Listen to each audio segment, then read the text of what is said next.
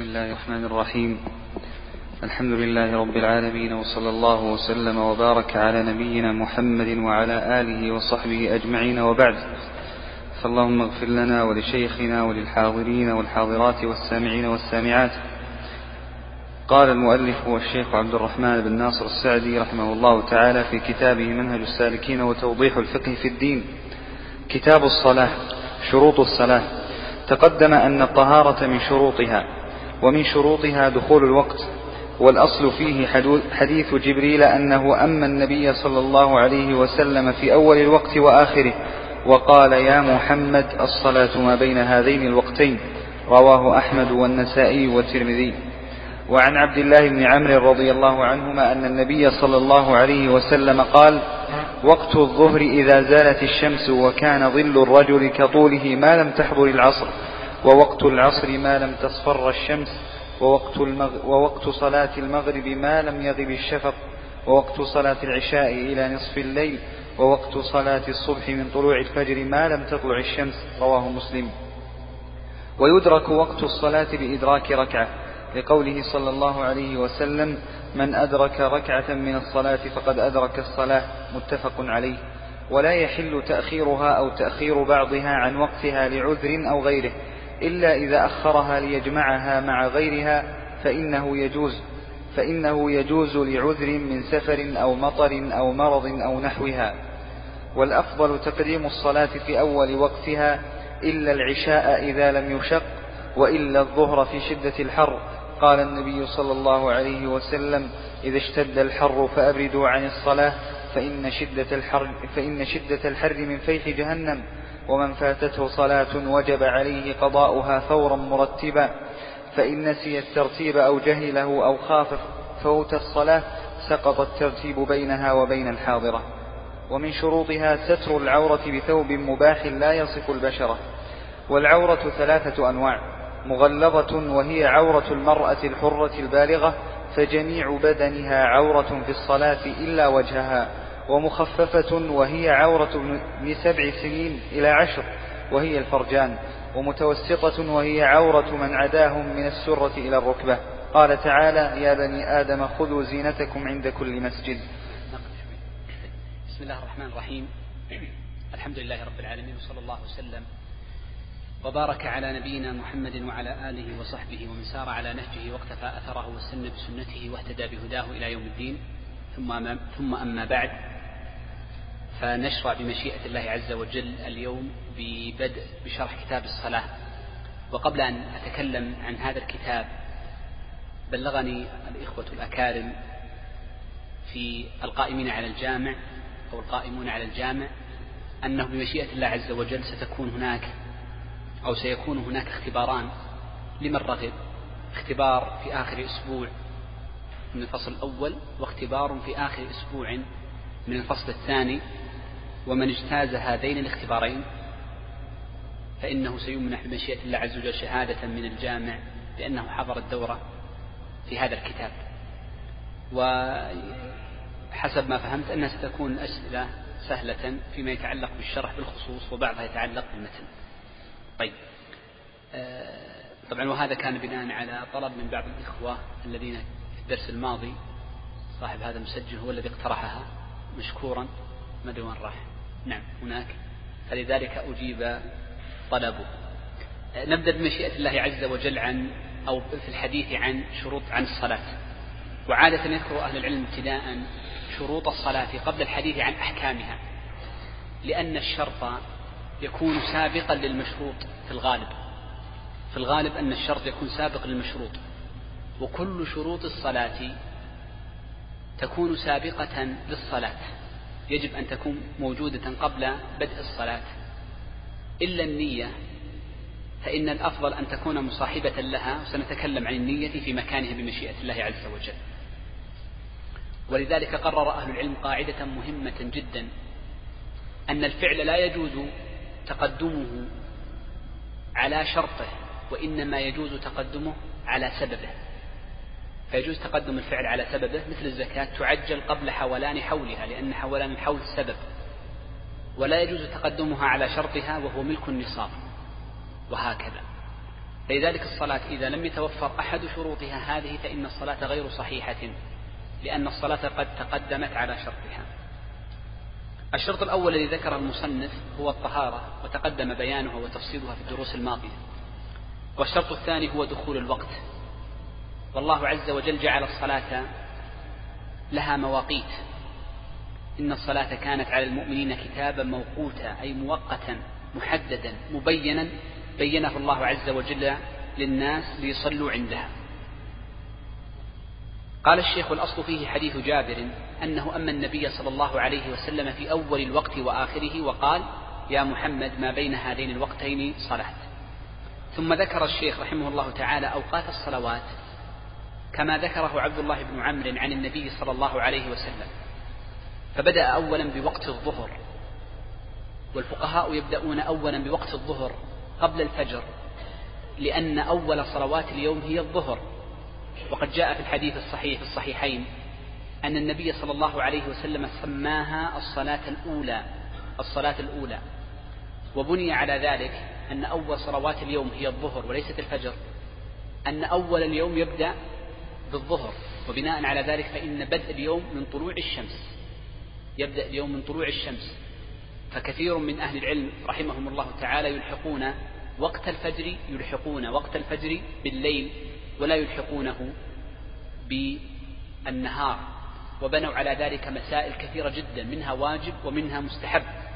فمن المسائل التي بنوها على هذه المسألة قضية الوقوف في عرفة. هل يجوز الوقوف ويجزئ الوقوف لمن وقف قبل طلوع الشمس من يوم عرفة. من قال إن اليوم يبدأ بطلوع الفجر ماذا يقول؟ يقول إن وقوفه صحيح وصح حجه. ومن قال إن اليوم لا يبدأ إلا بطلوع الشمس فإنه يقول ماذا؟ إن الوقف أن الوقوف غير صحيح بل لا بد أن يقف في اليوم من بعد طلوع الشمس وليس العبرة بطلوع الفجر. من المسائل المستحبة التي تتعلق بذلك النبي صلى الله عليه وآله وسلم استحب الاغتسال يوم الجمعة وبين أن القدوم للمسجد يوم الجمعة من أتى في الساعة الأولى فكأنما قرب بدنة وهكذا. فالساعة الأولى من اليوم تبدأ بعد طلوع الشمس ولا تبدأ من طلوع الفجر. واستحباب الاغتسال يوم الجمعة إنما يكون بعد طلوع الشمس وهذا عند من قال إن اليوم يبدأ بطلوع الشمس لا بطلوع الفجر. نعم. يقول الشيخ وقت الظهر إذا زالت الشمس.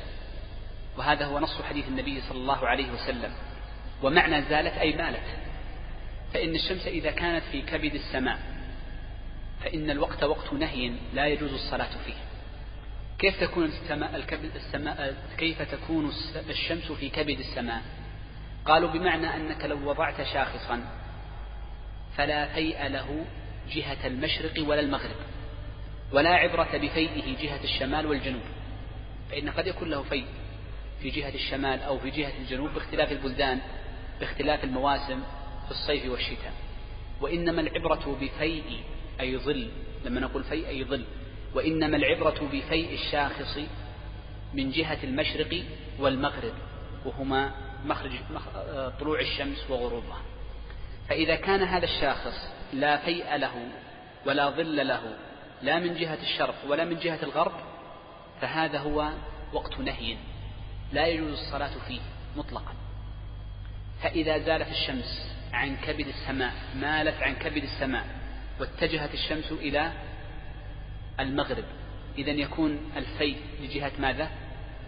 الشرق إذا من حين ترى أن أي شاخص تضعه له ظل ولو يسير ولو سنتيمتر واحد أو بل هو أقل من ذلك من جهة المشرق إذا بدأ وقت صلاة الظهر وهذا هو الزوال الذي يبدأ به وقت صلاة الظهر ويبدأ به ماذا؟ جواز الرمي في أيام التشريق. قال إذا زالت الشمس وكان ظل الرجل كطوله أي إلى حين أن يكون ظله كطوله كل هذا وقت لصلاة الظهر كل هذا وقت لصلاة الظهر فإذا بدأ الظل لما تجعل لك شاخصا فيكون طوله من جهة ماذا؟ المشرق كطوله بالتمام. يعني طول طول الشاخص متر. ابعد مترا ثم اجعل خط. فإذا وصل الظل لهذا المتر هذا هو نهاية الظهر. فإذا زاد عن هذا المتر ولو شيئا يسيرا بدأ مباشرة وقت صلاة العصر. فوقت صلاة العصر إذن من حين أن يكون ظل كل شيء مثله إلى أن يكون ظل كل شيء مثليه. وقبل أن أتكلم عن شرح الحديث الذي معنا وقت العصر ما لم تصفر الشمس نقول إن وقت العصر ينقسم إلى ثلاثة أو أقسام. وقت صلاة العصر ينقسم إلى ثلاثة أقسام. القسم الأول وقت يجوز فيه الصلاة من غير كراهة في أوله أو آخره. وهو من حين يتعدى الظل أن يكون مثل الشيء إلى أن يكون مثليه إلى أن يكون مثليه. فهذا وقت جواز يجوز. لو أخرته إلى نهاية هذا الوقت فإنه جائز من غير كراهة ولا إثم عليك. الوقت الثاني قالوا هو وقت الكراهة. يجوز لكنك فوتت على نفسك أجرا عظيما وفضلا كثيرا. وهو إلى حين أن تصفر الشمس. تصفر الشمس يبدأ الشمس تصفر وتميل للغروب وترمض. فهذا وقت يجوز فيه الصلاة لكنه مكروه مكروه. الوقت الثالث من أوقات صلاة العصر وهو الوقت الذي لا يجوز الصلاة فيه منهي عن الصلاة فيه إلا لضرورة كأن يكون المرء نسيها. فإن تعمد المرء تأخير وقت صلاة العصر إلى هذا الوقت الثالث من غير عذر فإنه آثم ولا شك. وهو من حين تصفر الشمس إلى حين تغاب. هذا وقت نهي. لا تجوز الصلاة فيه بل هو من أشد أوقات النهي. حتى إنه لا يدفن فيه الموتى. كما في الحديث ثلاث ساعات نهينا عن الصلاة فيها وأن ندفن فيها موتانا حينما ترمض الشمس وتصفر في حال شدتها. فهذا وقت نهي لا يجوز الصلاة فيه إلا لحاجة بأن يكون المرء قد فوت الصلاة لعذر. إذا هذه أوقات صلاة العصر تنقسم إلى ثلاثة أقسام. ثم بعد ذلك وقت صلاة المغرب. ووقت صلاة المغرب من حين تغيب الشمس. من حين تغيب الشمس. أي إذا غاب القرص كاملا ولم يبق من القرص شيء. وأما ضوءه فإنه لا يلزم أن يذهب. بل قد ترى ضوء الشمس وترى شعاعها أمامك لكن بما أنك قد رأيت القرص غائبا فإنه يكون في هذه الحالة ماذا؟ قد دخل وقت المغرب وجاز لك أن تفطر. وعلى ذلك فإن المرء إذا كان على رأس جبل فإن صلاته تكون قبل أو بعد من في بطن الوادي. بعد. لأن الذي على رأس الجبل يرى الشمس واضحة. أما الذي في بطن الوادي فإنها تغاب عنده الشمس قبل الذي فوق. قبل الذي فوق. ولذلك العبرة دائما في المواقيت الشمسية. المواقيت الشمسية التي هي أوقات الصلوات مثلا. في المواقيت الشمسية كلها العبرة بالنظر. سأتكلم عن ما الذي عبر به. لا لما ننهي إذن. نجعل العبرة بها بعد قليل. طيب. لما يكون الذي يحول بينك وبين الشمس جدار. فترى أن الشمس قد غابت لكن خلف الجدار أو خلف العمائر في المدن والقرى ونحو ذلك. هل نقول أفطرت؟ أفطر الصائم ودخل وقت المغرب؟ نقول لا لأن الذي حال بينك وبينها إنما هي هذه الجدر وهذه العمائر. فانتظر حتى تغيب عن عنك أي عن أهل بلدك.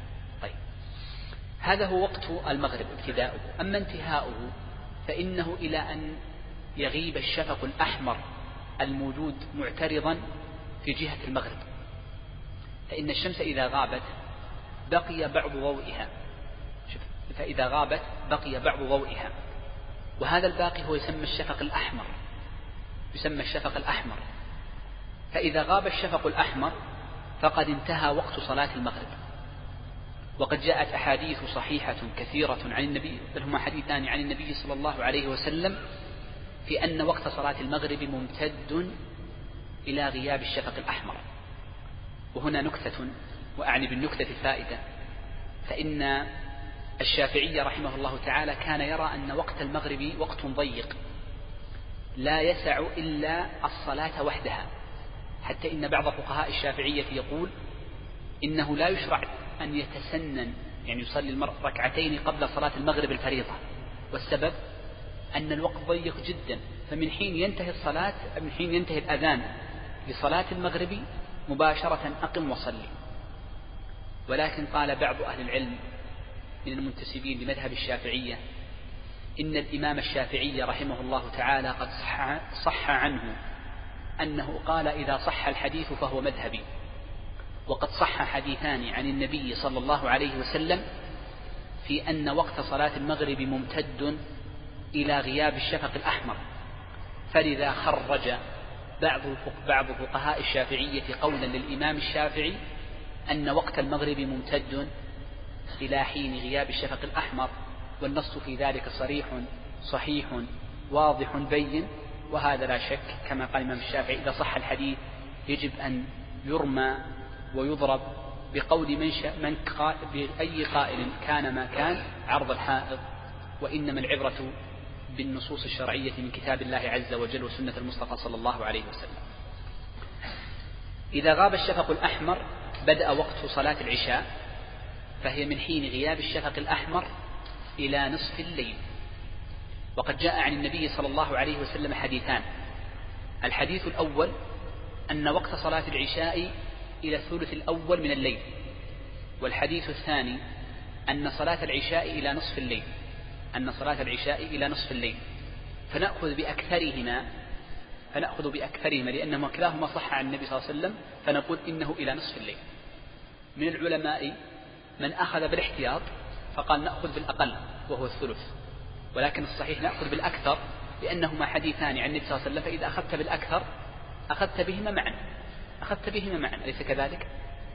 من أخذ بالأكثر أخذ بالأقل والأكثر. فلذلك إعمال الحديثين أولى من إهمال أحدهما. طيب. هذه الأوقات تأمل معي لو تأملت هذه الأوقات الخمسة لوجدت أنها كلها متعلقة بالشمس. الفجر نسينا الفجر. ووقت الفجر من طلوع الفجر أي الفجر الصادق المعترض في السماء إلى أن تطلع الشمس. أي يبدأ ظهور قرص الشمس. فإذا ظهر قرص الشمس فقد انتهى وقت صلاة الفجر. طيب. هذه الأوقات الخمسة إذا تأملت معي ستجد أن هذه الأوقات كلها متعلقة بالشمس. الظهر متى؟ إذا زالت الشمس مالت عن كبد السماء أصبح لها فيء العصر متى؟ إذا أصبح الظل والظل تابع للشمس بمقدار طولي الرجل. المغرب إذا غاب قرصها. العشاء إذا غاب الشفق الأحمر. الشفق الأحمر ما هو؟ هو ضوء من؟ هو ضوء للشمس. إذن هي متعلقة بالشمس. ومعلوم أن الحساب بالشمس دقيق. الحساب بالشمس دقيق.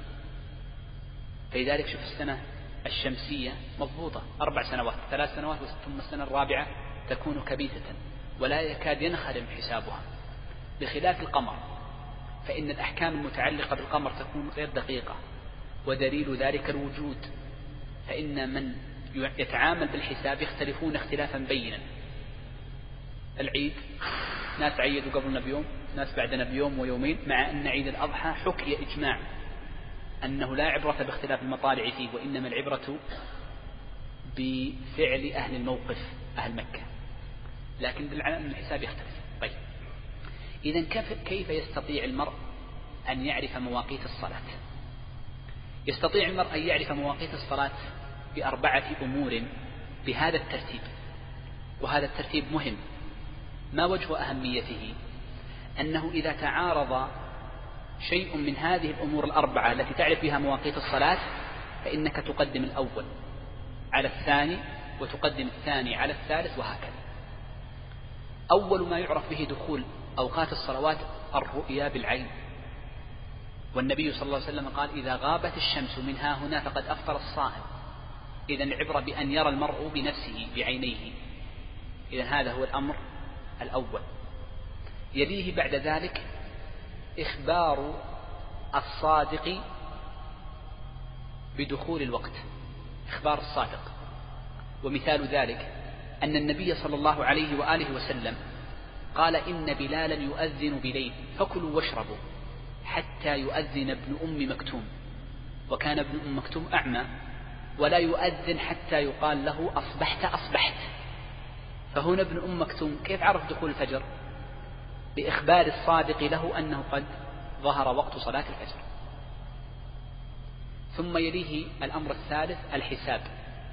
والحساب معمول به. ومعتبر في دخول الأوقات لأنها متعلقة بالشمس وحساب الشمس دقيق. فالحساب مثل التقاويم والساعات الآن أصبحت فيها حساب وغير ذلك. ففي اليوم الأول من الشهر الأول في السنة الشمسية في السنة القابلة في نفس الوقت يؤذن في نفس الوقت وهكذا.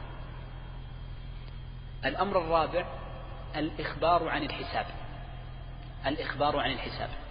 كيف الإخبار؟ يجيك واحد يقول لك يا فلان يا فلان أذن أذن. أنا رأيت الساعة. واضح الأمور أربعة؟ واضح الرابع؟ أهم شيء الرابع. واضح؟ هو الذي قد أن يخبرك شخص أنه قد دخل الوقت. هو الذي نظر في التوقيت وهو الذي رأى في التقويم وهو الذي نظر في الساعة ثم أخبرك. إذا تعارضت هذه الأمور الأربعة فنقدم الأول على الثاني وهكذا. مثال ذلك. عندما تكون على رأس جبل أو فوق عمارة. زين؟ أو في بطن طائرة. ويأتيك الشخص ما ويقول لك قد غربت الشمس. دخل وقت صلاة المغرب. فنظرت فإذا الشمس ما زالت لم تغرب كاملة. هل نقول صل المغرب أو ما تصليها؟ ما تصلي. لأن أي شيء بعدها سواء كان إخبار أو حساب أو غيره فإنه ملغي. لأنك بعينيك ترى غروب الشمس. أو وضعت شاخصا وضعت علامة بعينيك ما وصل. إذا يجب أن تعمل بعينيك.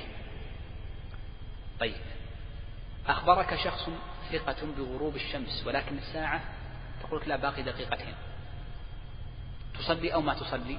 يجوز لك أن تصلي لأنه ثقة رأى ويعرف المواقيت. ثقة في نفسه في النقل وثقة في الفهم. بعض الناس ترى ما يدري غروب الشمس. يمكن يرى غروب نصفها يظن هو غروب الشمس. فهم؟ في الفهم. إذا هنا يقدم على التوقيت الساعة. طيب شوف الثالثة. أذن المؤذن قبل دخول الوقت بعشر دقائق. معي؟ أذن مؤذن قبل دخول الوقت بعشر دقائق ساعة مقدمة. فنظرت في ساعتك باقي عشر دقائق. وصليت. هل صلاتك صحيحة؟ ليش صحيحة؟ لا أخبار الصادق هو المؤذن هو أخبار الصادق. وأنت تشوف الساعة باقي عشر دقائق على الوقت. هو يؤذن على هو إخبار صادق. هو الدرجة الرابعة. المؤذن من الدرجة الرابعة الآن. المؤذن ليس يرى بعينيه. الآن إلا في القرى والحواضر الصغيرة.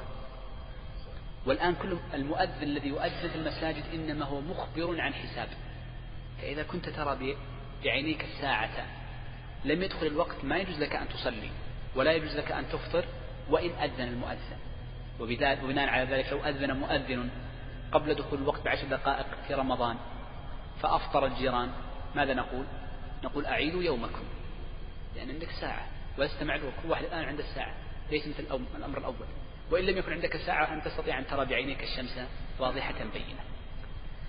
إذا بناء هذه الأمور الأربعة سأشير في دقيقة واحدة لمسألة مهمة. نسمع أحيانا بين الفينة والفينة أن بعض أوقات الصلاة بعض أوقات الصلاة قد يكون مقدم أو يكون مؤخر. فهل نعمل بالتوقيت تقويم أم بإخبار أم بإخبار من قال إنها مقدمة أو مؤخرة؟ على قاعدتنا هذه؟ نقول إن كنت أنت بعينيك رأيت الفجر طالعا فهنا أنت تقدم رؤيا عينيك على حساب غيرك. واضح؟ على قاعدتنا. ماشي معي. طيب. وأما إخبار غيرك أن الوقت مقدم أو مؤخر إنما هو من الدرجة الرابعة. شوف من الدرجة الرابعة ما تدري هو صحيح صادق مو صادق. وقد وخاصة أنه تعارض مع حساب آخر. فيقدم عليه التقويم على إخبار غيرك بأنه مقدم أو مؤخر حتى تتأكد بنفسك. ولذلك ولذلك نعم من يقول أن الوقت مقدم أو مؤخر يجب عليه أن يرفعه للمفتي وقد رفعه للمفتي فأقر المفتي أن كلام أولئك أنا لا أعرف كلامه صحيح أم ليس بصحيح أنه غير صحيح. فلذلك الواحد يصلي بناء على القاعدة ذكرت لكم المقدم الثالث على الرابع وهذا توقيت مقدم عن الإخبار على التوقيت. طيب. إذا هذه أوقات الصلوات الخمس. نعم لعلي أخذت فيها بعض الوقت الزائد. يقول الشيخ رحمه الله تعالى ويدرك وقت الصلاة أو يدرك وقت الصلاة بإدراك ركعة. لقول صلى الله عليه وسلم من أدرك ركعة من الصلاة فقد أدرك الصلاة. قول النبي صلى الله عليه وآله وسلم من أدرك ركعة من الصلاة فقد أدرك الصلاة. تحتمل أمرين. الأمر الأول من أدرك ركعة من الصلاة قبل خروج الوقت. فقد أدرك الصلاة. إذا من أدرك ركعة واحدة من الصلاة قبل خروج الوقت فقد أدرك الصلاة في الوقت. فقد أدرك الصلاة في الوقت. هذا واحد. الأمر الثاني الذي تحتمله هذا الحديث أن النبي صلى الله عليه وسلم قال من أدرك ركعة من الصلاة مع الإمام. مع الإمام فقد أدرك فقد أدرك الصلاة. إذا من دخل مع الإمام في ركعة فقد نال أجر الجماعة ولا شك. فقد نال أجر الجماعة ولا شك. زاد بعض أهل العلم أمرا ثالثا وإن كان هذا الحديث لا يدل عليه وإنما يدل عليه حديث آخر وهو أن من أدرك ركعة مع الإمام في الجمعة فقد أدرك الصلاة أي صلاة الجمعة. وهنا قد ورد الحديث الصحيح أن من أدرك ركعة مع الإمام في الجمعة فإنه يصليها ركعتين. ومن لم يدرك ركعة فإنه يصليها ظهرا أربعا. وقد جاء عن الإمام أحمد أنه قال لولا هذا الحديث ليس هذا الحديث وإنما الحديث الثاني ذكرت لكم. لولا هذا الحديث لقلنا إن من دخل مع الإمام في الجمعة في التشهد يصليها كم؟ ركعتين. لولا هذا الحديث. وهذا يدل على أن المؤمن يجب عليه أن يقدم نصوص الوحيين إذا صح النقل بهما على أي اجتهاد ونظر يراه. ولا شك طيب طبعا هنا قول الشيخ أو قول بإدراك ركعة أي ركعة كاملة وليس ركعة الركوع وإنما ركعة كاملة. يقول الشيخ رحمه الله تعالى ولا يحل تأخيرها أو تأخير بعضها عن وقتها لعذر أو غيره. تأخير الصلاة عن وقتها لا يجوز بل هو من كبائر الذنوب. وقد جاء في قول الله عز وجل ويل للمصلين الذين هم عن صلاتهم ساهون أنهم يؤخرونها عن وقتها. فمن أخر صلاة عن وقتها حتى خرج وقتها ولم يؤدها فيه فإنه آثم إثما عظيما عند الله عز وجل. بل وأعظم من ذلك أن بعض أهل العلم كان يقول إن من عظم إثم هذا الذنب أن من أخر صلاة عن وقتها فإنه لا يقضيها لأنها ذنب عظيم جدا. من أخر صلاة عن وقتها لا يقضيها. ولذلك فإن الذنب كلما عظم كلما كان ليس فيه قضاء ولا كفارة. فإن اليمين الغموس تغمس صاحبها في النار ليس فيها كفارة. بخلاف اليمين المكفرة الحنث في اليمين فإنه يشرع فيه الكفارة لأنها أسهل وأيسر. القتل العمد ليس فيه كفارة وليس فيه دية بخلاف القتل شبه العمد على قول والخطأ باتفاق فإن فيه كفارة وفيه مادية وذلك لأن كلما زاد الذنب كلما لم يكن له تكفير في الدنيا وإنما يكون العذاب مجتمع على صاحبه يوم القيامة. فمن أهل العلم من قال إن من عظم هذا الذنب لا تقضى الصلاة ولكن قول جماهير أهل العلم فقهاء المذاهب الأربعة جميعا على أنها تقضى. طيب. شدد, شدد أيضا بعض أهل العلم ونقل هذا محمد بن نصر المروزي الإمام في كتابه تعظيم قدر الصلاة عن إسحاق بن إبراهيم بن راهوية الإمام أيضا من أئمة السنة والفقه في الإسلام أنه قال إن من أخر صلاة عن واحدة عن وقتها حتى خرج وقتها فقد دخل في قول النبي صلى الله عليه وآله وسلم العهد الذي بيننا وبينهم الصلاة فمن تركها فقد كفر. فإن محمد بن نصر لما ذكر ما الحد الذي يكون به المرء داخلا في هذا الوعيد قال إنهم من قال صلاة واحدة كإسحاق بن إبراهيم بن راهوية ومنهم من قال ثلاث صلوات ومنهم من قال يوما ومنهم من قال يومين ومنهم من قال أكثر من ذلك. فالمقصود أن المسلم يجب عليه أن يحافظ على الصلاة. والمرء إذا حافظ على كمال الصلاة حافظ على الصلاة. فإن الذي يحرص على أن يصلي في المسجد دائما لا أظن أنه ستفوته الصلاة لأنه يحرص على الصلاة صلاة الفريضة. في المسجد وكذلك الذي يحرص على الصلاة مع سننها ففي الغالب أنه لا يمكن أن تفوته الصلاة لأنه حريص عليها مع السنن ولذلك فمن حافظ على الشيء مع زياداته إن كان فيه ضعف وفترة من الزمان فإنه سيلغي السنن ويبقي على الفريضة. ولذلك النبي صلى الله عليه وسلم قال إن سبعة يظلهم الله في ظله يوم لا ظل إلا ظله رجل معلق قلبه بالمساجد. معنى كون قلبه معلقا بالمساجد أنه يتعلق بصلاة المساجد فإن أعظم ما يعمل في المساجد هو الصلاة. فتجده حريصا على أن يؤدي الصلاة في المسجد. يؤخر عمله لكي لا تفوته صلاة الجماعة. يرجئ كثيرا من أشغاله لأجل صلاة الجماعة. وهذا هو الذي علق قلبه بالمساجد نسأل الله عز وجل أن يجعلنا منهم. نعم. قال تأخير بعضها عن وقتها أي تأخير بعض الصلاة. فيجب على الشخص أن يبادر بأداء الصلاة قبل انتهاء وقتها بفترة. قال إلا إذا أخرها ليجمعها مع غيرها. الجمع إنما ورد بين صلاتين وصلاتين. نحن لما عددنا المواقيت قلنا إنها خمسة أليس كذلك؟ هذه المواقيت الخمسة هناك صلاتين متصلتين أو هناك صلاتان متصلتان. وصلاتان أخريان متصلتان وما عداهما منفصل. نبدأ من الظهر. الظهر والعصر متصلة. العصر والمغرب هل هي متصلة؟ لا لأن قلنا بينها وقت نهي. ما يجوز الصلاة فيه مطلقا ويأثم طيب المغرب والعشاء متصلة. العشاء والفجر متصلة؟ لا ليست متصلة لأن وقت العشاء ينتهي بنصف الليل. لا يجوز تأخير صلاة العشاء بعد نصف الليل. لا يجوز. ومن أهل العلم من قسم وقت صلاة العشاء إلى ثلاثة أقسام مثل المغرب. فقال الجواز إلى ثلث الليل والكراهة إلى نصف الليل. لماذا الكراهة؟ لأن في إشكال في حديثان. وأما بعد نصف الليل فلا يجوز تأخيرها إلا لضرورة مثل ما قسمناه في صلاة العصر. طيب العشاء والفجر قلنا بينهم منفصل بمقدار نصف الليل. الفجر والظهر واضح أنها منفصلة بينها أوقات طويلة جدا. هذه الأوقات المتصلة إذا الظهر والعصر والمغرب والعشاء. لما كانت متصلة جاز جمع الصلاة فيها. لما يجوز جمع الصلاة فيها؟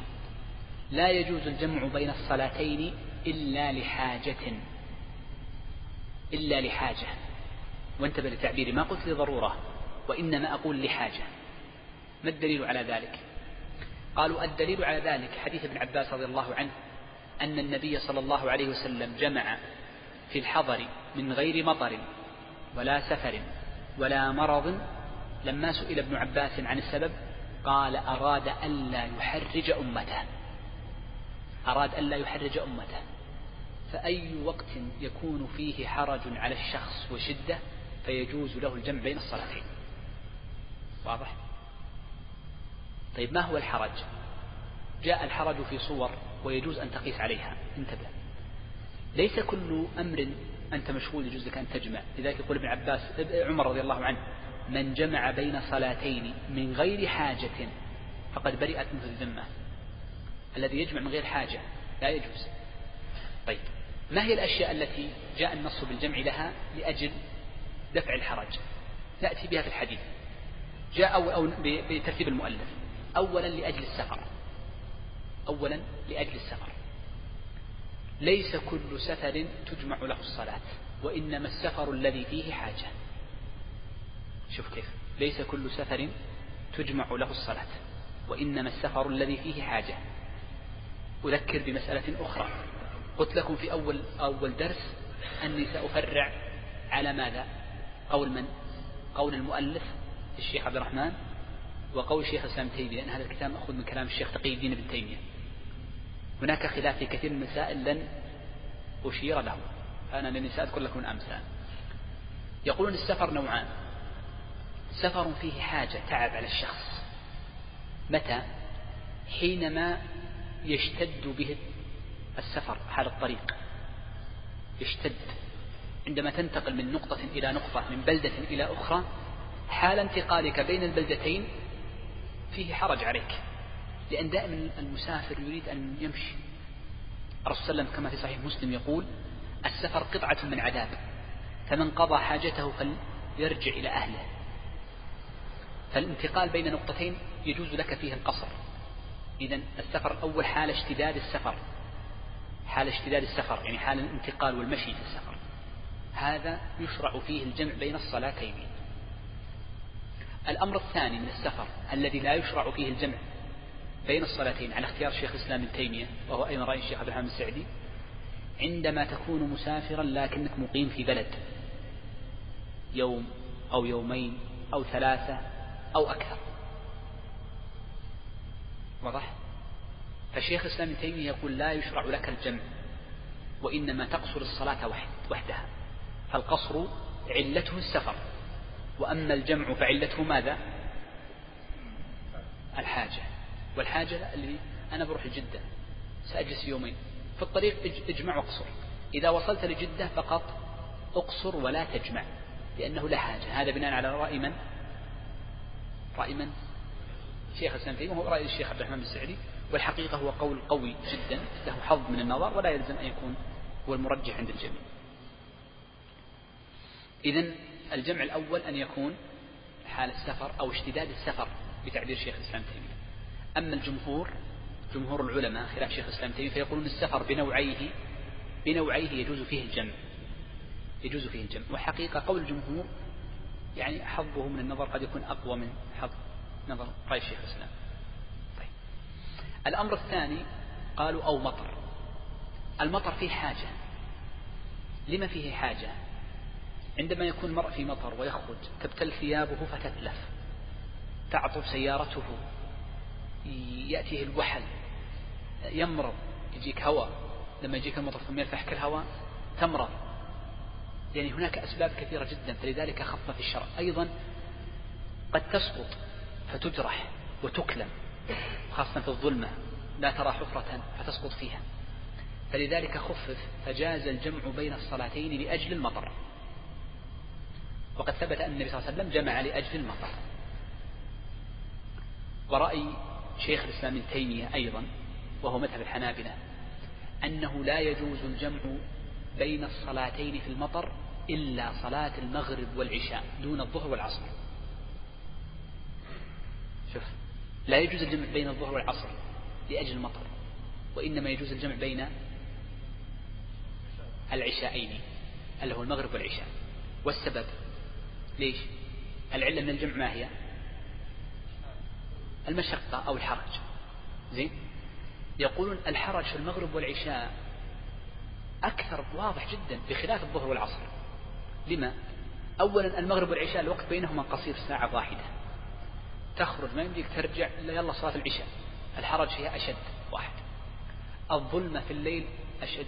الناس جبلوا في الليل يجدون السكن خاصة إذا كان في مطر وتخشى على قد يخر البيت أو كذا نحن نذكر حكما عاما لا يلزم أن يكون في دار معينة أو في مكان معين في هذه البيوت المسقفة سقفا جيدا.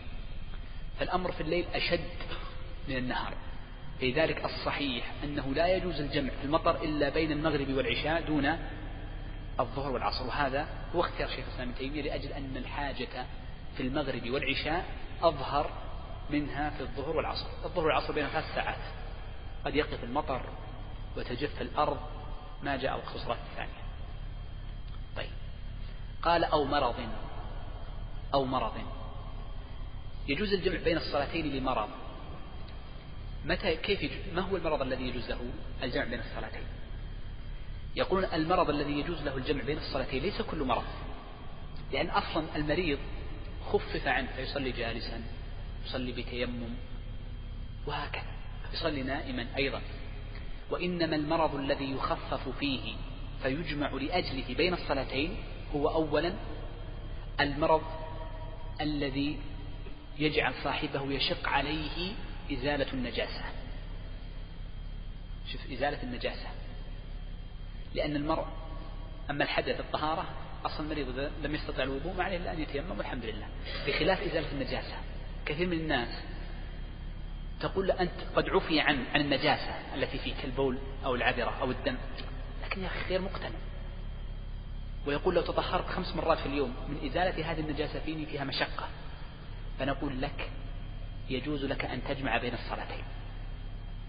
لأجل ماذا؟ أن تصلي صلاتين وأنت طاهر من من النجاسة أولى من أن تصلي صلاة واحدة والثانية وعليك نجاسة. إذا السبب الأول من الأمراض التي يجوز لها الجمع لأجل المرض هو ماذا؟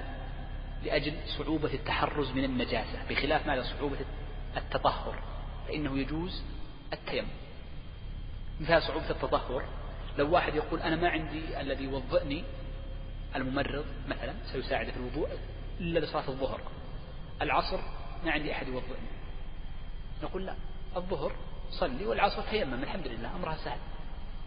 لأنه هنا ليس فيه حرج مجرد رفع حدث. بخلاف إزالة النجاسة. السبب الثاني للمريض قالوا إذا كان المريض يخشى من إغماء ونحوه. إغماء ونحوه مثل نحوه مثل إيش؟ لما يكون الشخص يريد أن يدخل غرفة العمليات وستأخذ العملية منه وقت ساعة أو أكثر فقد يخرج وقت صلاة الثانية. نقول هنا اجمع الصلاتين لأنها متناظرة اجمع الظهر مع العصر في غرفة العمليات. فهنا يخشى من الإغماء أو يذهب عقله. فهنا يجوز له الجمع جمع تقديم وجمع تأخير جمع تقديم وجمع تأخير. قال أو نحوها. أنا أريد من الإخوة الأكارم أن يمثلوا لي بأمثلة فيها حرج غير ما ذكر الشيخ وهي السفر والمطر والمرض. اذكروا لي مثالا فيه حرج يجوز فيه الجمع. تمشي الخوف. نعم. مع أن فيها صلاة خوف لكن صحيح. بالإمكان لأن جاء عن الإمام أحمد أن الخوف يجمع له أحسن نعم. قالوا من كان عمله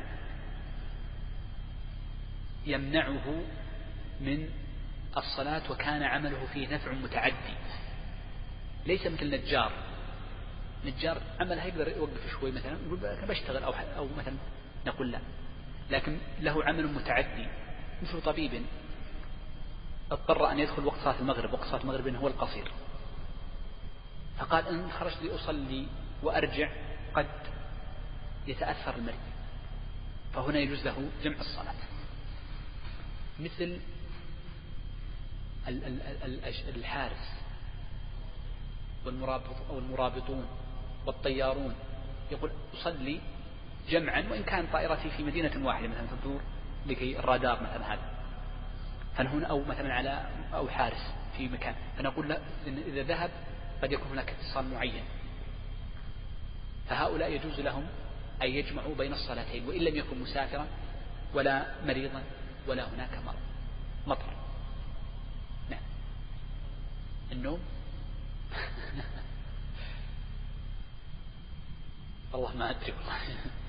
حلوة الفتوى. أول مرة أسمع أن النوم يجمع لهم لكن إذا استيقظ تقصد إذا استيقظ النوم ما يجوز الجمع قبل النوم. ما يجوز. حتى لو كان مرهق يستيقظ ويصلي الصلاة في وقتها. فإن لم يستطع يصليها قضاء. لقول النبي صلى الله عليه وسلم إذا نام أحدكم عن صلاة أو نسيها فليصليها. إذا ذكرها فإن ذلك هو وقتها. نعم. طيب. آه انتهينا الآن من قضية الجمع بين الصلاتين. ننتقل بعد ذلك. هنا مسألة كنت نسيت وذكرتها الآن لما رأيت. وهي مسألة نصف الليل. إحنا قلنا وقت العشاء إلى نصف الليل. أليس كذلك؟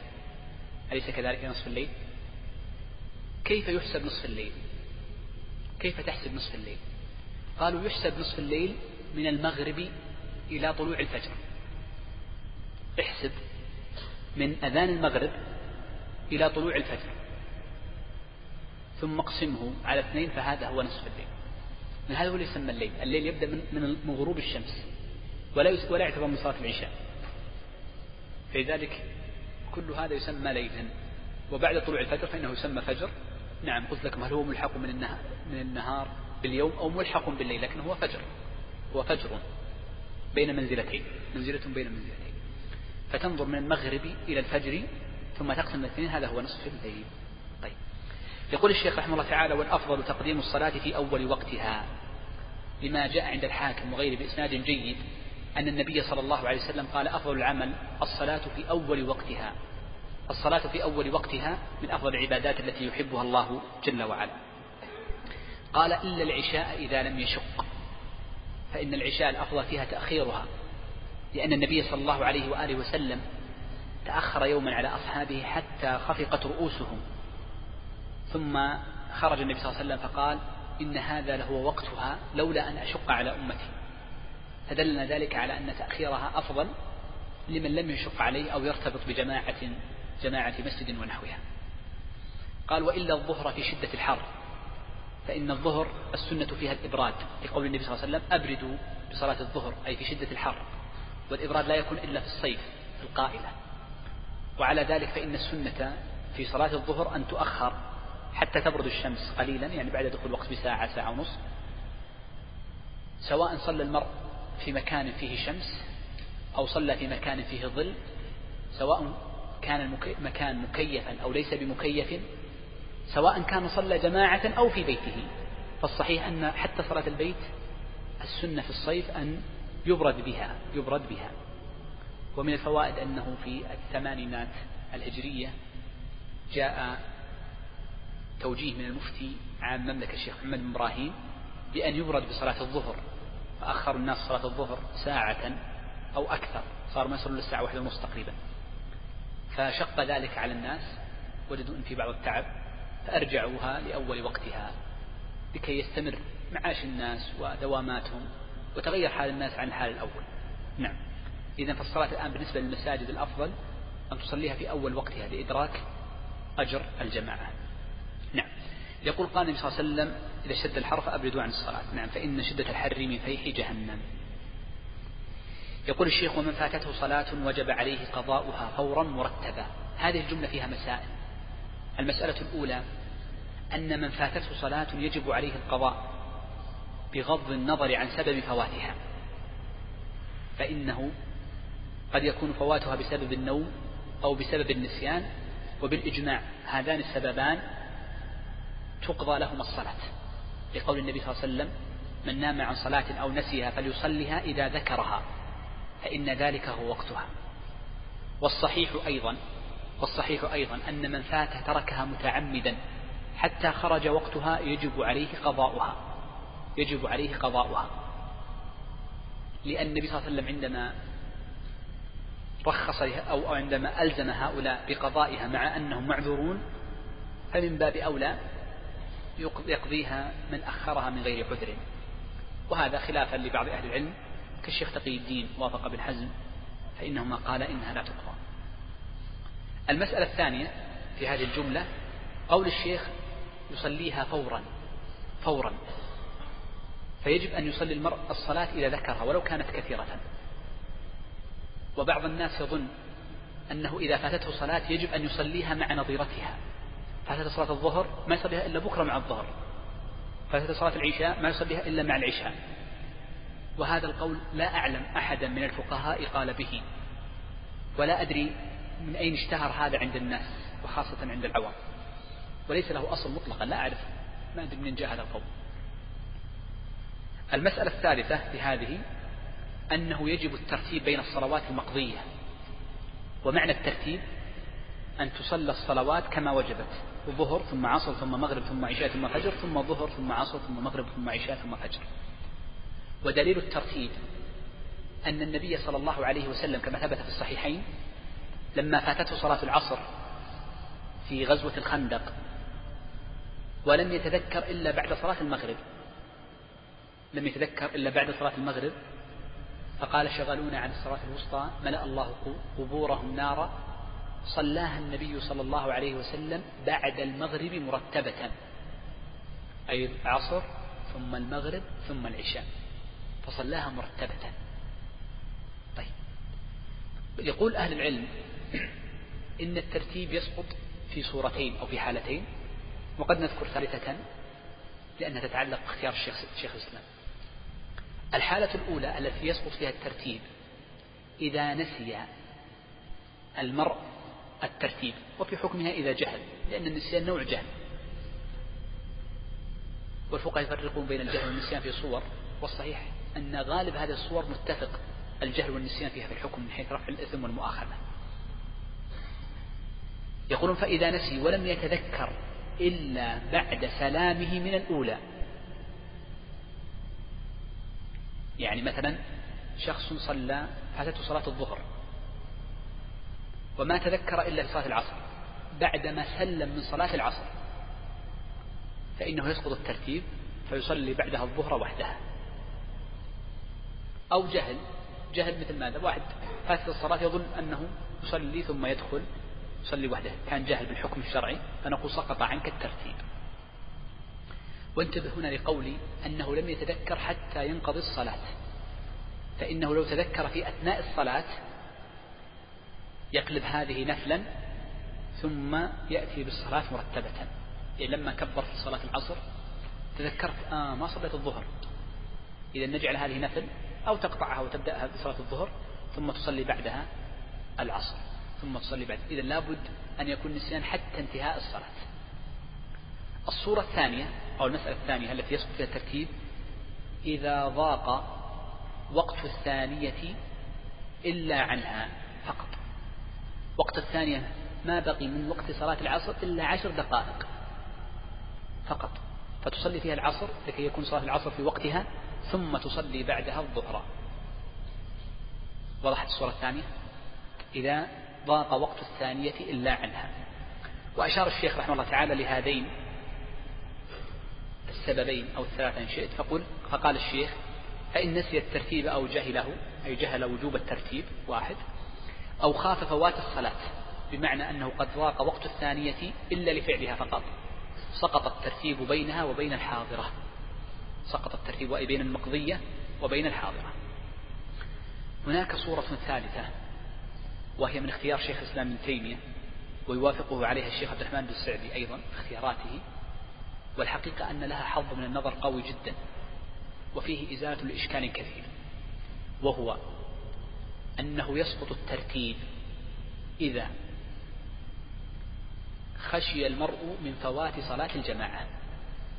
بمعنى أنني لم أتذكر أن العصر قد فاتتني إلا والإمام يقيم صلاة المغرب. واضح؟ وأن تعرف أنه لا توجد جماعة ثانية لا يوجد مسجد يتأخر. في مسجدنا هنا جامعنا هذا يتأخر في الصلاة عشر دقائق. ولا أعرف أن مسجدا آخر يتأخر.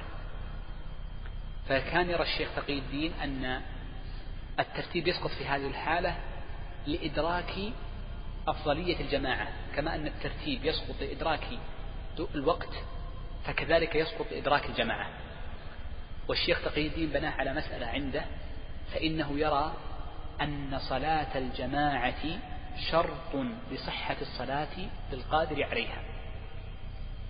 يقول شيخ الإسلام إن من كان مستطيعا أن يصلي في جماعة وقادر وهو رجل لأن الجماعة تجب على الرجال وشرط الشروط كلها متوفرة فيه. ولم يصلي جماعة لم تصح صلاته. فقال هذا شرط دخول الوقت والجماعة شرط بناء على رأيه هو فهي كذلك. والعموم المسألة هذه فيها خلاف وهذه من اختيارات الشيخ التي يعني خالف فيها جماهير أهل العلم. طيب. لكن نظرها من حيث النظر قوي جدا. من حيث الاستدلال قوله متجه. نعم. يقول الشيخ عبد الرحمن ومن شرط ومن شرطها أو من شروطها أي الصلاة ستر العورة بثوب مباح لا يصف البشرة. ستر العورة واجب في الصلاة وعن أنظار الناس عموما. والنبي صلى الله عليه وسلم قال استر عورتك أو احفظ عورتك إلا عن زوجتك أو ما ملكت يمينك. بل إن المرء يستحب له حتى أن يستر عورته عن نفسه. الإنسان لا يخ... لا, يخ... لا لا يكشف عورته إلا لحالة حاجة كأن يكون في دورة المياه أو لاستحمام ونحوه. وأما غير ذلك فيحرص الشخص أن يكون مستترا فيستتر عن عورته ولو عن نفسه. وعثمان رضي الله عنه مدح بالحياء وكان من شدة حيائه أنه يعني يعني يستتر في عن يعني لا ينظر لعورته. بل إن بل إن من شدة يعني حياء الصحابة من هذا الجانب أنه جاء عند ابن أبي شيبة أن أبا بكر الصديق رضي الله عنه كان إذا أراد أن يقضي حاجته تقنع غطى رأسه من شدة الحياء. فالإنسان يعني الإنسان يستر عورته حتى عن نفسه. قدر مستطاع ليس حراما وإنما هو من كمال الأدب وكمال الذي يعني كمال الخلق وسموه الذي ربما لا يستطيعه أكثر الناس. طيب ستر العورة يجب أن نفرق بين أمرين وهذا التفريق مهم جدا. يقول شيخ الإسلام ولما لم ينتبه له بعض ضعفة الفقهاء المتقدمين لبس ذلك على كثير من فقهاء المتأخرين. يقول كثير من الفقهاء المتأخرين لبس عليهم هذا الموضوع بسبب أنهم تابعوا فيه بعض الفقهاء المتقدمين الضعفاء العورة نوعان عورة أمام الناس وعورة في الصلاة. عورة الصلاة غير عورة أمام الناس مطلقا. ولذلك أخطأ بعض الفقهاء هؤلاء الذين قصدهم الشيخ فقال إنهم نقلوا ما في الكتب من العورة في الصلاة فقالوا هي العورة أمام الناس وهذا غير صحيح.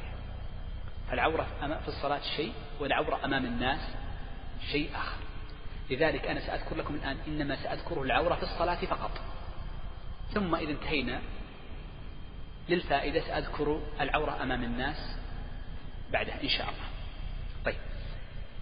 ستر العورة يجب أن يكون بثوب مباح مباح أي ليس محرما.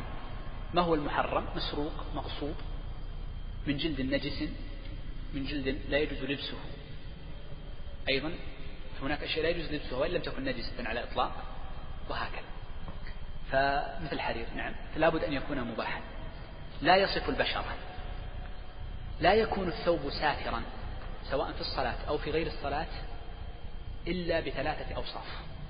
وهذا الذي أشار له النبي صلى الله عليه وسلم حينما سالت أم سلمة فقال إذا كان الدرع سابغا يستر ظهور القدمين. قول النبي صلى الله عليه وسلم سابق يدلنا على شرطين ويستر ظهور القدمين يدلنا على الشرط الباقي. الشروط الثلاثة التي تشترط في الثوب أولا ألا يكون مفصلا للعضو. مفصلا. هذا معنى سابغ أي واسع. فإن فإن اللغة العربية إذا قالوا سابغ أي واسع. والنبي صلى الله عليه وسلم اشترط في الثوب الذي يستر في الصلاة أن يكون سابغا أي واسعا. وانتبه لعبارة الذي يقابل الواسع ما هو؟ المفصل لأعضاء الجسم. وليس المحجم. وليس المحجم. المحجم يجوز الصلاة فيه بخلاف المفصل. ما هو المحجم؟ لما تلبس غترة ألا يظهر حجم رأسك؟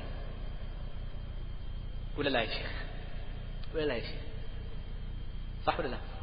لما تلبس ثوبا يظهر منكبيك حجم منكبيك ولذلك فإن سودة رضي الله عنها وأرضاها لما لبس لما نزل الحجاب ولبست خبارها كانت رضي الله عنها سمينة. فقال لها عمر ماذا قال؟ قد عرفناك يا سودة لأن التحجيم التحجيم معفو عنه. التحجيم هذا الحجم معفو عنه. فلذلك ولا يبدين زينتهن إلا ما ظهر منها ثلاثة أمور منها ما كان باب التحجيم معفو عنه طيب. إذا الأمر الأول لا يكون مفصل. ما هو المفصل؟ قالوا الذي يكون ضيق جدا على حجم الجسم. مرة. الذي الضغاط هذا. شو اسمه شيخ؟ مخصر؟ لا. لا مخصر مو هذا شيء لا يعني يعني يفصل لك دقائق دقائق الجسم. يعني حتى لو يعني أن لو فيك حبة خام قد تظهر أحيانا من ارتفاعها حبة الخام تكون مرتفعة. هذا هذا لا يجوز لأنه مفصل.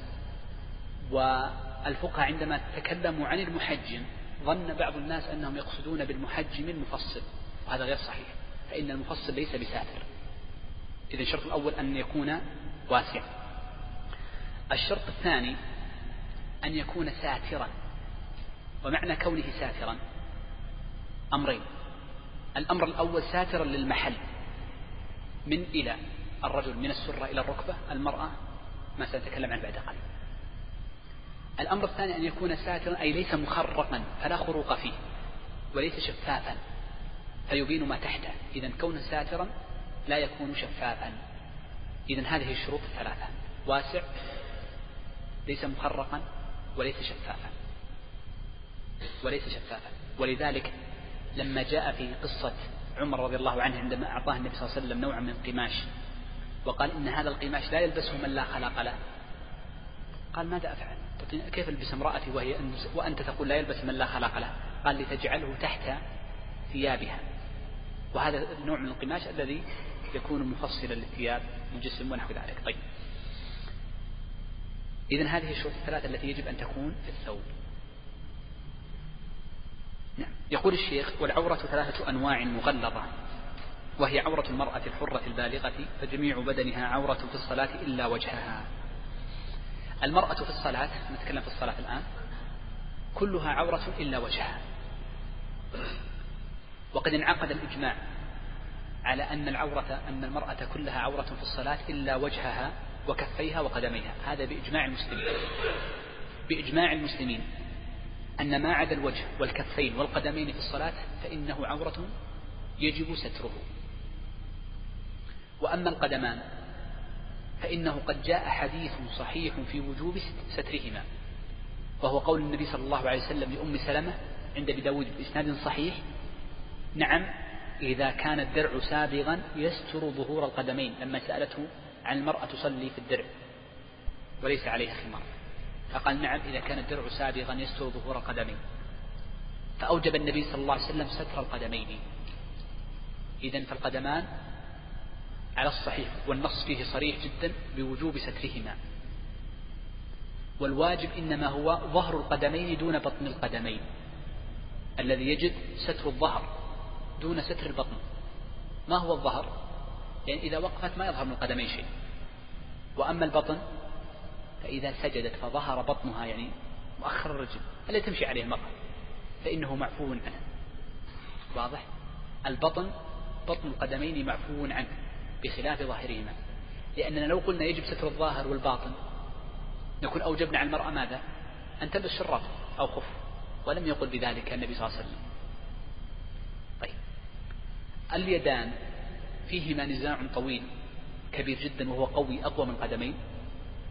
واختيار الشيخ تقي الدين أن اليدين يجب سترهما والجمهور أن اليدين لا يلزم سترهما في الصلاة وأعني باليدين الكفين فقط إلى الرسغ ما زاد عن الرسغ بالإجماع يجب ستره وإنما الكلام إلى الرسغ هذا في خلاف في الصلاة. واختيار الشيخ الإسلام ابن تيمية أنه يجب سترهما في الصلاة وهذا الذي مشى عليه الشيخ أنه يجب ستر اليدين في الصلاة فتجعل المرأة يديها داخل بشتها عباءتها خمارها ونحو ذلك. وهو الأحوط والأتم وهو الأحوط والأتم. طيب هنا مسائل تتعلق بالمرأة. شعر المرأة أهو عورة أم ليس بعورة؟ هو عورة لأن محل الشعر في المحل الذي يجب ستره. لكن لو خرج بعض الشعر في مقدم رأسها من غير قصد منها معفو عنه. وسيأتي معنا إن شاء الله بعد قليل أعتقد أن جينا اللي هو قضية أنه يعفى عن الخروج يسير العورة. إن أمكن يذكروني عشان ما أنساه. طيب. قال ومخففة وهي عورة بسبع سبع سنين إلى عشر وهي الفرجان. قالوا الطفل قبل أن يكون له سبع قبل أن يصل لسن التمييز قبل أن يكون عمره سبع سنوات لا عورة له. فيجوز لطفلك إذا كان عمره دون سبع سنوات أن تعطيه أي امرأة شاءت أو أي رجل شاء لكي يوضئه ويحفظه من باب يعني لباس الحفائظ لأن الطفل صغير. وأما إن وصل سن التمييز ست أو سبع سنوات فإن له عورة. يجب سترها. والعورة هذه هي السوأتان فيجب على الصبي أن تستر سو... تستر سوأتان لما قيل هذا الكلام؟ لأن الصبي يجب أن يعود على ستر العورة وإن كان لم يكلف هذا من جانب. ومن جانب آخر لو أن صبيا صلى وقد يعني قد ظهر بعض عورته قد لا يتصور الآن في هذا الزمان لكن في الزمان الأول لم يكن يفعلون ذلك. وقد جاء أن عمر بن أبي سلمة رضي الله عنه كان يصلي ببعض الصحابة رضوان الله عليهم وكان له ثوب مهتلئ فكان إذا سجد أو ركع قد ظهرت بعض عورته يعني فخذيه مثلا. فيقولون استروا عنا عورة إمامكم. فشري له ثوب أو رداء وإزار قال فما فرحت بشيء من الصبي. ربما هذه أول أجرة يتحصل عليها مثل فرحي بذلك الثوب. فالمقصود أن أن الصبي حتى لو ظهر وهو يصلي نتكلم عن الصلاة لو ظهر إن شاء الله معفو عنه لأنه ما زال صغيرا. قال ومتوسطة وهي عورة من عداهم من السرة إلى الركبة. وهذا الرجل في الصلاة يجب عليه أن يستر عورته العادية وهي من السرة إلى الركبة. وهناك قاعدة عند أهل العلم أن المحدود لا يدخل في الحد. أن الحد عفوا أن الحد لا يدخل في المحدود. وعندما قلنا إن عورة الرجل من السرة إلى الركبة دلنا ذلك على أن السرة والركبة ليس من العورة. ليس من العورة. فالركبة ليست من العورة. لو صلى مرء بثوب وحسر عن ركبتيه قليلا ظهرت ركبتاه حال حال السجود مثلا فهي ليست بعورة وصحت صلاته.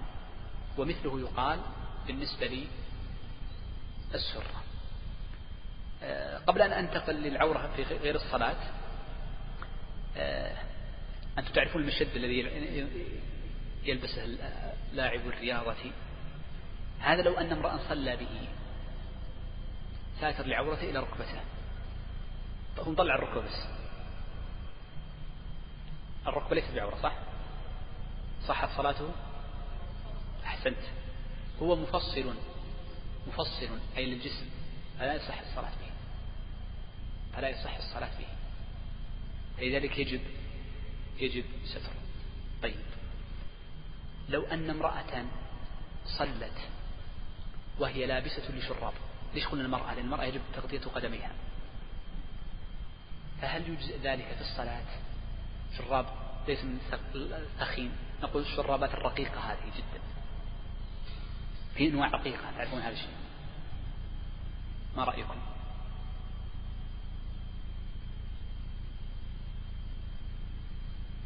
نعم. ها ما في حد. إحنا ما, ما نحب نفتي. أعطونا إشكال. طيب ما المشكلة في الشراب الرقيق إذا صلت به؟ ليس ليس ليس ليس فوقه الجلال أو ليس فوقه العباءة التي تصلي بها. لو كان فوق العباءة وكان ثوبها ساترا نزل ما في إشكال.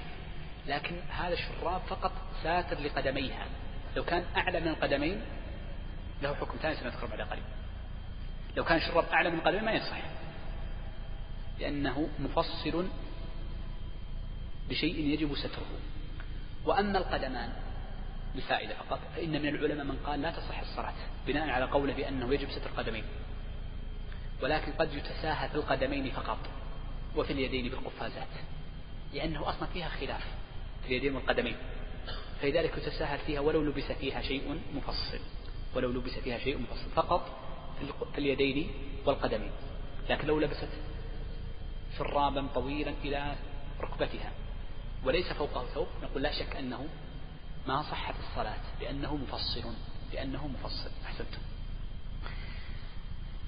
أشرح ولا أتكلم عن عورة خارج الصلاة؟ ما رأيكم؟ الحقيقة أنا تأخرت اليوم أطلنا في التفصيل لكن المشكلة لعلي أستعد شوي. بقي ثمان دقائق. طيب. العورة خارج الصلاة. أنا أقول لماذا؟ ما تكلمت عن عورة خارج الصلاة عورة المرأة. كان سئلت عنها أيضا في سؤال وأجبت. طيب. العورة خارج الصلاة. أما الرجل خلينا نبدأ بالرجل لأنها أظهر. الرجل له عورتان خارج الصلاة. العورة العادية لا يجوز له كشفها وهي من السرة إلى الركبة. والنبي صلى الله عليه وسلم كما عند أبي داود أمر بحفظ الرجل أن يحفظ عورته من سرته إلى ركبته إلا عن أهله أو ما ملكت يمينه. وهناك عورة أخرى عورة مغلظة. العورة المغلظة هذه هي المشددة لا يجوز كشفها. أما ما بين العورتين فيجوز كشفها للحاجة. والعورة المغلظة هي السوأتان إذا ما بين العورة المغلظة والعورة العادية ما بين السوأتين وما بين العورة العادية وهي إلى السرة إلى الركبة يجوز كشفها للحاجة. مثال الحاجة شوف لا أقول ضرورة الضرورة يجوز الكشف كل العورة إنسان مريض ما في إشكال نتكلم عن ما بين العورتين يجوز كشفه للحاجة. مثال الحاجة إذا رأيتم أهل البحر الذين عند البحر عندما يلبس الإزار ويريد أن يدخل البحر يلف إزاره على هيئة تبان فيجعل آخر إزاره أماما والأمام خلف. واضح التبان ما هو؟ هذا التبان إذا جعل الشخص إزاره على هيئة التبان أهل البحر الشرق أو الغرب على هيئة التبان سيخرج بعض فخذيه. هذا معفو عنه لأنه لو دخل بالإزار في البحر تلف إزاره وما عرف يتحرك في البحر ما عرف يمشي. فلا بد أن يضم إزاره على هيئة تبان. واضح التبان شيخ؟ شيخ أبو طاقية. أنت طاقية خضراء. تعرف غاندي؟ غاندي حق الهند. ما تعرفه؟ كان في الهند قديما. رئيس الهند الأول. ما تعرف. كيف كان يلبس إزارة؟ لا بعد اللف. لا لا لا. من تحت يسحب يسحب من تحت ويرفع عرفت كيف؟ ثم يجعل بحيث انه يكون على هيئة سروال الإزار يكون على هيئة سروال عرفت كيف؟ ما عرفت. شوية. بعد شوي تجيب واحد طيب. إذا هذه لحاجة مثال آخر الحاجة. النبي صلى الله عليه وسلم دخل مرة وكان مدليا ساقيه في بئر. النبي صلى الله عليه وسلم لم يكن يلبس سروال. لم يكن العرب يعرف السروال. وإنما كان يلبس إزارا فكان مدليا ساقيه في بئر. ولو أرخى إزاره لتلف بالماء. فرفع إزاره حتى ظهر بعض فخذيه. ليس ما ظهر النبي صلى الله عليه وسلم فخذيه كاملتين وإنما بعضهما. وهذا هو الثابت الصحيح. أن وسلم دخل وكان على مظهر لبعض فخذيه أي من جهة الركبة. ربما شيء قليل. فيطلق الكل على البعض. فهنا ظهر بعض الفخذ لحاجة لكي لا يتلف الثوب. وضح الآن عورتان. وإلا إذا لم يكن هناك حاجة لا يجوز إخراج الفخذ مطلقا لا بعضه ولا كله. وهكذا. المرأة مثل ذلك. لها عورة مغلظة. لا يجوز كشفها بحال مطلقا. أبدا إلا لضرورة ولادة علاج وغير ذلك. وهي من السرة إلى الركبة. العورة من السرة إلى الركبة لا يجوز كشفها بحال مطلقا أبدا إلا لضرورة هذا الحال العورة الأولى.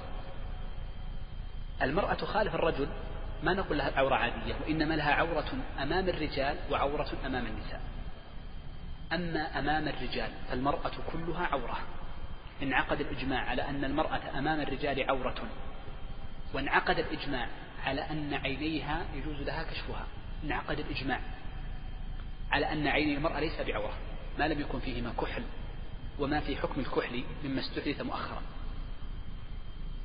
وانعقد الإجماع أيضا على أن كفي المرأة ليس بعورة عند الرجال ما لم يكن فيهما خضاب وما في حكم الخضاب كالخواتم وما الزينة فالعينان يعني الإنسان يسلم كن يلبسن النقاب ويلبسن البرقع ويلبسن اللثام ما يدل على أن العينين واليدين ليس بعورة عند الرجال الأجانب وما عدا ذلك فإنه عورة على الصحيح الذي دلت عليه النصوص الواضحة. النصوص في وجوب تغطية وجه المرأة تتجاوز ثلاثة عشر حديثا.